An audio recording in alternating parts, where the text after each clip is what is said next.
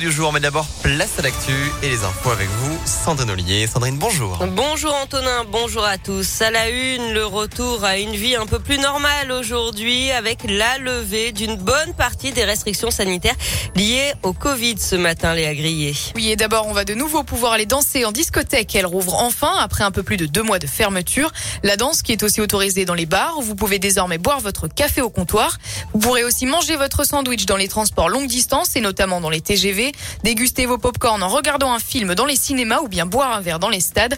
Enfin, plus d'ambiance dans les salles de concert grâce à la réouverture des fosses. Les concerts debout sont de nouveau autorisés. Prochaine étape le 28 février avec la fin du port du masque dans certains lieux clos, là où le passe vaccinal est obligatoire, sauf dans les transports, et l'allègement du protocole sanitaire dans les écoles dès la rentrée des vacances d'hiver. Merci Léa. Notez par ailleurs cette tolérance accordée par le gouvernement. Les personnes qui ont réalisé leur dose de rappel il y a moins de 7 jours et dont le passe vaccinal devait être invalidé hier, 15 euh, février, vont finalement bénéficier euh, d'un délai d'une semaine pour se mettre en règle. Près de 4 millions de Français seraient concernés. L'actualité, c'est aussi deux hommes jugés après des menaces contre le maire de Lyon. Ils avaient tous les deux réagi au menu sans viande dans les cantines l'an dernier. Des réactions écrites sur les pages euh, Facebook de Grégory Doucet. L'un d'entre eux habite Bron, l'autre dans l'heure. Le parquet a requis des stages de citoyenneté à leur rencontre. Le jugement a été mis en délibéré au 19 avril selon le progrès.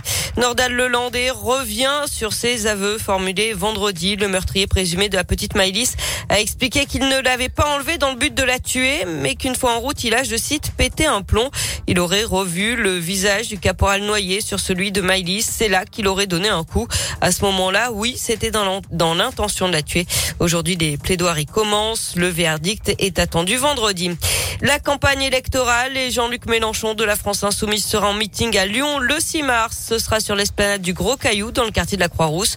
Le communiste Fabien Roussel sera lui le 2 avril dans le 7e arrondissement de Lyon sur le site de la friche Nexan. Et puis Marine Le Pen, la candidate RN, sera elle à Vienne vendredi. On passe au sport avec du foot et le PSG encore sauvé par Mbappé. L'attaquant français de 23 ans a offert la victoire au Paris Saint-Germain à la 94e minute hier soir face au Real Madrid. Succès donc 1-0 dans ce huitième de finale allée de la Ligue des Champions. Du basket, huitième de finale de Coupe de France pour l'Asvel. Ce soir, les Villeurbanais affrontent Vichy-Clermont, club de Pro B. C'est à 20h à l'Astrobal. Enfin, à Pékin, l'un est en embuscade, l'autre est distancé. Deux Français disputent en ce moment la deuxième manche du slalom en ski alpin. Euh, Clément Noël est sixième provisoire en lice pour une médaille. Ce sera plus compliqué par contre pour Alexis Pinturo, quinzième actuellement. On suivra aussi ce matin du biathlon avec le relais féminin. Ce sera à 8h45. Et puis le relais masculin en ski de fond ce sera à partir de 10h15. Sacré programme.